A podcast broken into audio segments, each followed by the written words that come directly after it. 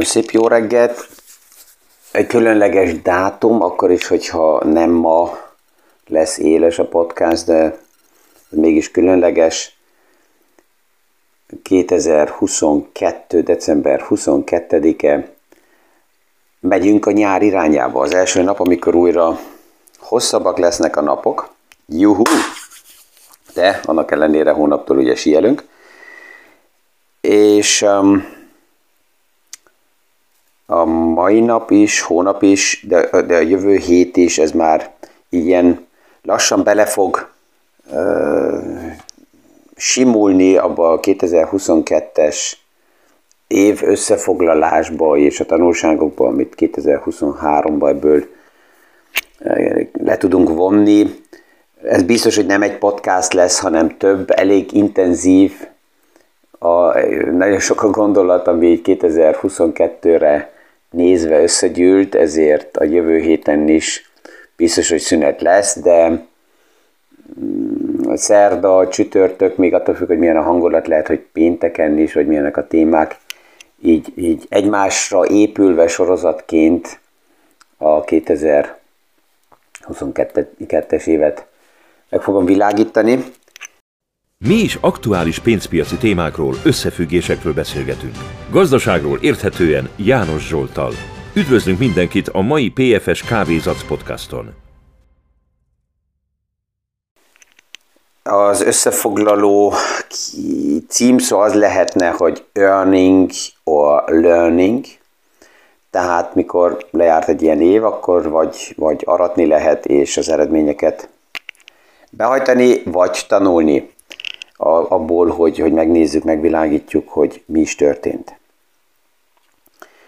Mielőtt a mai gondolatokba belemennék, egy nagyon fontos visszajelzés jött, és ez azért, ezt többször hallottam már, de most nagyon érintett, lehet, hogy pont azért, mert ez, ez egy ilyen uh, nekem, hogy uh, kedves podcast hallgató azt mondta, hogy egyszer bele kell olvassa magát kifejezésekbe, és azután meg tudja újra hallgatni a podcastot, hogy akkor értse, hogy miről beszélgettem. És ez, ez nagyon jó, hogy ez a visszajelzés elért, és erre kérek mindenkit, hogy nyugodtan, minden forma nélkül, ha bármilyen olyan kifejezés keveredik így a podcast tokba bele, amelyik nem automatikusan érthető, és itt ugye nekem, ezt mindig kimondom, a mérce az hogy így a 14-15 évesek is tudják követni a podcastokat. Tehát, hogyha olyan kifejezés van, akkor egyszerűen a kifejezést érdemes nyugodtan így, így küldeni nekem, mert akkor ebből megint, megint felébredek, és látom, hogy mit kell még egyszerűbben, még kézzelfoghatóan elmagyarázni.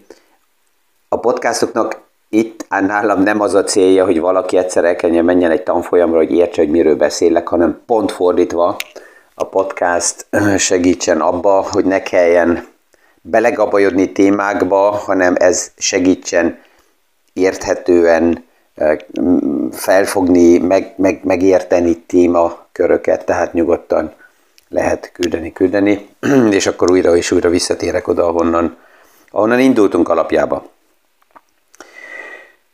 Ami így mellék megjegyzés tud lenni, és ez nagyon fontos, hogy árfolyamok mindig tudnak emelkedni. Főleg akkor, hogyha az, az elvárások azok negatívabbak, tehát ugye erről sokszor beszélgetünk, hogy az aktuális árfolyamok azok alapjába a jövőbe vetített elvárást árazzák be, képezik. Tehát, hogyha a piacnak bármilyen okokból negatív az elvárása, vállalatokkal szembe gyenge az elvárás, akkor ez már az árfolyamokban benne van, és azután kijönnek a negyedéves számok, ugye a tőzsdén bejegyzett vállalatoknak negyedévente jelentési kötelességük van, és amikor kijönnek a számok, hogyha gyengébb számok voltak beárazva, és jobb számok jelennek meg, akkor emelkednek az árfolyamok. Ez alapjában egy logika, mert akkor ezt a az eltérést újra kalibrálja a piac, tehát beárazza az aktuális számokat. Ez persze, hogy nem marad még a világ így, mert abban a pillanatban, amikor a múlt helyre lett állítva, akkor egyből a piac azzal a kérdéssel foglalkozik, hogy oké, okay, milyen a kitekintés. Tehát a következő elvárás kerül előtérbe, és ezt abból állítja be a piac, hogy mit mond a menedzsment. Tehát a vállalatoknak a vezetőségeinek két feladata van. Az egyik a számokat mm, bemutatni, hogy milyen volt a negyed év, plusz a kitekintésbe beárazni azt, hogy és, és beállítani a piacot arra, hogy milyen irányba megy a, a vállalat tovább is. Tehát a menedzsmentnek a feladata nem az, hogy így hangulatokba beledőjön, és hogyha negatív a hangulat, akkor azt mondják, hogy hát nem tehetünk erről, rosszak a számok, mert hát mindenki tudja, hogy rossz a hangulat. Na, a menedzsmentnek az a feladata, hogy minden ellenére bármi történik, azon dolgozzon, hogy a számok mindig jobbak legyenek. És az a menedzsment, amelyik ezt megoldja, az jó végzi a munkáját, ott azután, amikor negyedéves jelentések jönnek, akkor az árfolyamok is emelkednek. De ugyanúgy ugye, hogyha egy menedzsment nem azzal foglalkozik, ami a feladata, akkor árfolyamok akár csökkenni is tudnak. És ez is egy ilyen meglékjegyzés tud lenni, amellett, hogy az árfolyamok mindig tudnak emelkedni. A következő megjegyzés az, hogy az árfolyamok mindig csökkenni is tudnak. Főleg akkor, hogyha az elvárás túl magas, és a számok gyengébbek, akkor ezt a piac egyből mikor jöttek a számok, akkor korrigálja lefele, és megint foglalkozik a kitekintéssel, de annak a menedzsmentnek rosszabb a helyzete, amelyik a piacot nem készítette arra a meglepetésre fel, hogy a számok gyengébbek lesznek, mert lehet, hogy nem, is a, nem, nem végezte a munkáját, hogy jobbak legyenek a számok, esetleg a kirakatban színészkedett, és azt mondta, hogy á, minden jó lesz, és, és az elvárásokat fenntartotta, magasan szinten tartotta, mert akkor egy ilyen menedzsmentnek a hitelessége csökken, és a következő negyedéves, éves kitekintésben már a piac óvatosabb. És ezt is lehet látni, hogy olyan menedzsment, amelyik egyszer elvesztette a hitelességét, annak sokkal hosszabb időn keresztül kell teljesíteni újra, hogy a piac elfogadja a kitekintéseket, mint egy olyan menedzsment, amelyik előre sokkal transzparensebben és gyorsabban kommunikál a piaccal, és a hitelegsége nagy, az akár menet közben is hibákat inkább meg tud engedni magának. És aktuálisan két vállalat jött ezen a héten ki számokkal, amit az egyik oldalról a piac úgy szeret lefordítani, hogy azt mondja, hogy oké, okay, ezek a vállalatok tipikusan a globális gazdaságnak a, az állapotát mutatják fel, hogy az milyen. Habár ez is egy tévhit, mert egy globális cégnek is a menedzsere nem a globális gazdasággal foglalkozik, hanem csak az ő vállalatával. És ezen belül tudja megfelelően a számokat kezelni.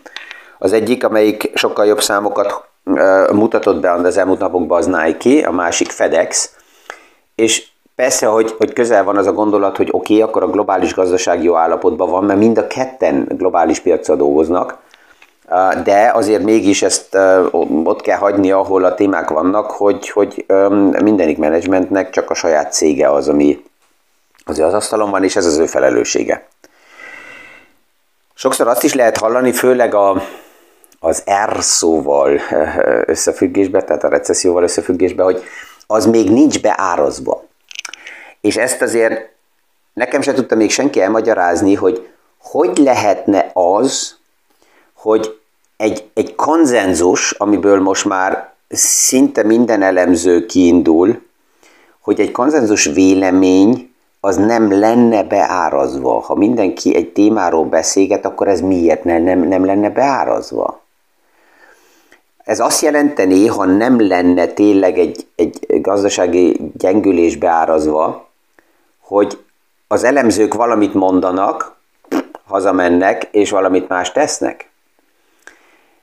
Ami nem így van, de így a, a privát befektetőknek egy bizonyos szemszög nagyon fontos, mert én azt, azt látom így, így a befektetők oldaláról, hogy ők elvárnák nagyon sokszor, hogy az alapkezelők is sokkal radikálisabban gondolkozzanak és lépjenek, tehát fehér-feketébe gondolkozzanak, és azt látjuk, hogy ilyen nagy alapkezelőknél akik radikálisan gondolkoznak, radikálisan kommunikálnak, és azután lépnek is, azok nem élnek sokáig.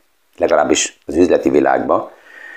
Mert ugye a tőkepiac és a gazdaság az nem fehér-fekete, és főleg ugye a tőkepiac az, um, mikor belekeverednek aztán ideológiák, um, akkor nagyon, nagyon hamar ez felmutatkozik, hogy a tőkepiac az nem ideológia kérdése, hanem egyszerűen napi szinten a kereslet, kínálat arányából létrejön egy ár. Sem egy részvény, sem egy iparág, sem egy szektor um, nem büntet meg valakit, vagy nem ajándékoz egy befektetőnek valamit, hanem ott, ott semmi emóció nincs. Ezért, amikor hallom így ügyfelektől néha, hogy ez fantasztikus, és kvázi szerelmes vagyok ebbe az iparágba, vagy ebbe a részvénybe, akkor azt kell mondjam, hogy hát akkor az emócióimat egy kicsit kezelném, mert azzal a, azzal a részvényel, és főleg a papíron az árfolyammal ott nagy emocionális, intim kapcsolatokat nem fogok tudni felépíteni. Tehát ez egy nonsens kijelentés, hanem egyszerűen az csak egy, egy árfolyam. És még egy van a nagy vagyonkezelőknél, ami ugye érdekes, hogy ők, ők érzik azt, hogy konzenzusokba kell gondolkozni, és amikor egy alapkezelő azt mondja, hogy oké, okay, a részvény kitettséget mi leépítjük, vagy visszavesszük, az nem azt jelenti, hogy most 53%-ról például visszamegy nullára, nem, hanem bármilyen technikai lépésekkel esetleg 53%-ról csökkent 47-re. Kész. De persze, hogy benne marad tovább a piacba. Aztán visszapillantó tükörből nézve persze, hogy egyszerű lenne mindig azt mondani, hogy oké, okay, ott jó lett volna 100%-ba kiszállni, és ott jó lett volna 100%-ba beszállni. Ez a legnehezebb, visszapillantásból is bevallani azt, hogy az aktuális döntési helyzetbe, időpontba nem fehér-fekete volt a szituáció, hanem mindig megvolt ott egy 50 az alatt a címszó alatt, hogy vagy mégis másképp lesz. És, és ez, ez az, amit, amit el kell, mint befektető is fogadjak, mert szerencsére a gazdasági modellünk az nem radikális fehér-fekete modellekbe gondolkozik, mint az emberek, hanem, hanem balanszot keresi a piac, és ez az, amit újra és újra látunk. A, a, általában így az emberek azok, akik fehér-feketébe szeretnek gondolkozni. A jövőre nézve a kilátások, a kitekintésekben, amit most már a nagy cégek is jeleznek, és ez ugye a FedEx-nél is, a Nike-nél is megjelent, hogy annak ellenére, hogy erős volt a dollár, ami ugye Amerikából exportáló vállalatoknak hátrány. Mert az erős dollár az drágítja a termékeket. És ennek ellenére sikerült mind a kettőnek az erős dollár ellenére jó számokat elérni, de mind a ketten jelezték azt, hogy az elvárásuk az a következő negyedévekre nézve, hogy gyengülni fog a dollár, erősödik az euró, ami az Európai Központi Banknak a kommunikációjával még egyszer meg volt erősítve, és ez pozitív a dollárba exportáló vállalatoknak, tehát ez, ez látjuk, hogy mindegy, hogy milyen irányba fordul a piac, megvannak olyan nuanszok, olyan részek, amik előnyös, előnyt mutatnak biznisz regióknak és bizniszmodelleknek. Az ideális persze az, hogy mindent, ha mi történik, a portfóliómba az előnyek mindig megjelennek valamilyen részen, és ezért túl szűkre tenni a portfóliót, ezt fogjuk a 22-es összefoglalóban is látni, túl szűk modellre fogadni, az nagy kockázat, mert akkor azt jelenti, hogy ha nem pont ez a verzió valósul meg, akkor vesztettem. És ezért a széles portfólió annyiba segít, hogy mindegy, hogy milyen irányba fordul a piac, ideális esetben minden alternatíva benne van a portfóliómba, és ez azt jelenti, hogy, hogy megjelenik nem 100%-ba, de részekbe, és az, hogy az euró erősebb lesz, és a dollár gyengül, ez másképp Európának is jó, mert csak a benzinkútat kell nézzük, hogy a benzinára az jön visszafele. Persze olyan országokban, ahol amikor drága volt a benzin, meg volt a korlát, és most az árkorlátot feloldották, ott ugrott egyet felfele a benzinára, az, azok most csodálkoznak, hogy, hogy hogy mit mond, hogy csökken a benzinár, itt nálunk növekedett. De já, azelőtt a valóság az ki volt így kapcsolva, azt kellett volna a háttérben nézni, és akkor lehet, hogy a, a, a korlátozott árat nagyobb értékként vették volna meg az emberek, mivel nem volt meg a transzparencia szemfényvesztéssel. Az volt az érzés, hogy az a reális, most a reális, az jobban fáj. Tehát ez látjuk, hogy a, a kitekintések nagyon fontosak, mert az megint bekerül és beárazódik a piacba, tehát ez volt a kérdés, hogy miért nem lenne benne, véleményem szerint benne van már a recesszió az árfolyamokba, hogy mennyire súlyos, vagy mennyire enyhe, az egy másik téma. Ennek is ugye a recesszió sáva, az enyhe recessziótól a radikális fekete recesszióig minden verzió megvan. Ezen vitathatunk, hogy melyik van benne az árfolyamokban, de hogy negatív az elvárás, ezt látjuk ugye a két vállalatnál, amelyiket az előbb éppen említettem. Ami az év végén tovább foglalkoztatni fog, és 23-ban is biztos, az tovább is Kínának a, a, a lépései, és ott pillanatnyilag nem is tudjuk, hogy így most karácsony előtt örvendjünk, vagy, vagy sírjunk, hogy, hogy Kína most a Zero Covid stratégiáját teljesen fedélzetről eldobta. Xi Jinping nagyon sokáig kitartott mellette, és, és azt jelezte, hogy ez így fog nagyon sokáig lenni. Akkor meg volt a kritika, hogy ezzel a globális beszállítási láncokat, a globális gazdaságot fékezi Kína, és hogy ez a globális gazdaságnak nem tesz jót. Most mindent kidobtak, és főt azoknak is azt javasolják, akik betegek, hogy menjenek munkába, ebből kialakul egy ilyen nagyon jó spread party. Kínába a WHO már jelezte, hogy na ja, ez, ez a lónak a másik oldalára átesni, az sem ideális, mert a most már újra működő globális beszállítási láncok oda vezethetnek, hogy új COVID verziók, mutációk világszerte terjednek, és ez veszélyezteti a most lábra álló gazdaságokat Európába, Amerikába is. Ameri- Európának alapjában ugye előny az, hogyha ha Kína nyit, erről már beszéltünk az elmúlt hetekben, és látjuk is, hogy az európai gazdaságnak a jelei, plusz a, a, az energiaárak visszajövetele, plusz az euró erősödése legalábbis a globális piacon ebből a szempontból nézve mind előnyök, amik, amik segítenek, de itt megvan egy következő bizonytalanság, ami úgy tűnik, hogy foglalkoztatni fog azért még 2023-ba is. És tegnap ugye Xi Jinping még Medvedevnek is jelezte, hogy jó lenne, hogyha uh, az üzenetét átadná Putinnak, hogy akkor kezdjen tárgyalni Ukrajnával, majd meglátjuk, hogy a postásnak a, a, a, a levelét hogy veszi át Putin, és hogy ebből még mi lesz. Um, ez, ez a globális gazdaságot is fogja foglalkoztatni, de az összefoglalóban is ezt fogjuk látni, hogy milyen különleges krízisek jelentek meg 2022-ben, de már 21-ben is, vagy 20-ban is, és hogy ezeknek a kríziseknek ki hol volt a profitálója, ami előre ilyen formában nehezen volt látható, és ezzel a kérdéssel is ma 23-ban még fogunk foglalkozni. A végére még a mai podcastnak egy sztori, ami az amerikai központi banknak a lépéseit 23-ra nézve egy picit enyhítheti. Egyre több olyan piackutatás jelenik meg, amelyik azt mutatja fel, hogy azok a számok, amelyekre J. Powell hivatkozik, mikor a kamatokat emeli, azok a számok nem teljesen stimmelnek, hanem a valóságban a számok a háttérbe azok jóval gyengébbek, ami érinti például a munkaerőpiacot.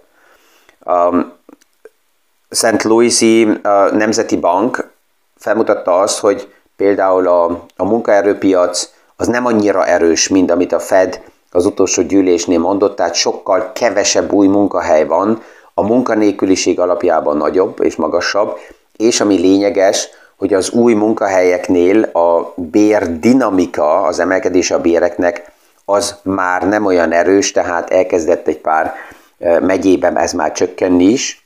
Ugyanígy látható, hogy az új lakás bérleti díjaknál is csökkenések vannak, tehát nem csak, hogy nem növekedik dinamikusan az albérlet, hanem csökkennek az albérletek, ami az inflációnak a visszaesését jelzi, és 23-ra, ami alapjában pozitív, hogy ne legyen annyira agresszív a Fed, az az, hogy a legagresszívabb igazgatósági tag, Mr. Ballat, és őt egy párszor 2022-ben ugye idéztem, Mr. Bállat jövőben nem lesz a szavazati körbe benne, tehát ő tovább Fed igazgató marad, de abba a szűkebb körbe, akik eldöntik, hogy hova mennek tovább a kamatok, abból a körből ő kiesik, és itt egy pára már jelezték, hogy aki helyette ugye bekerül ebbe a körbe, az jóval uh, puhább, tehát a likviditást ő sokkal um, hosszabb ideig fenntartaná akár a piacba, és a kamatokat nem emelni annyira radikálisan, mint Mr. Ballat.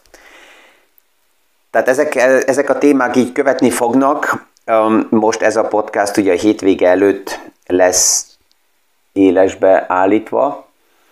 Ezzel kívánok mindenkinek nagyon kellemes karácsonyi ünnepeket a családi körbe, um, nyugodt ünnepeket, nem kell túl, túl erősen a perfekciót elvárni, hanem egyszerűen csak, csak a pillanatot élvezni, és um, 27-én újra hallani fogjuk így egymást a podcast csatornán, és akkor már benne leszünk ebbe az éves összefoglalóba 22-t lezárni, hogy 23-at mosolya tudjuk újra elindítani. Kellemes napot mindenkinek, és a viszonhallásra a következő PFS Kávézatsz podcastig. Thank you.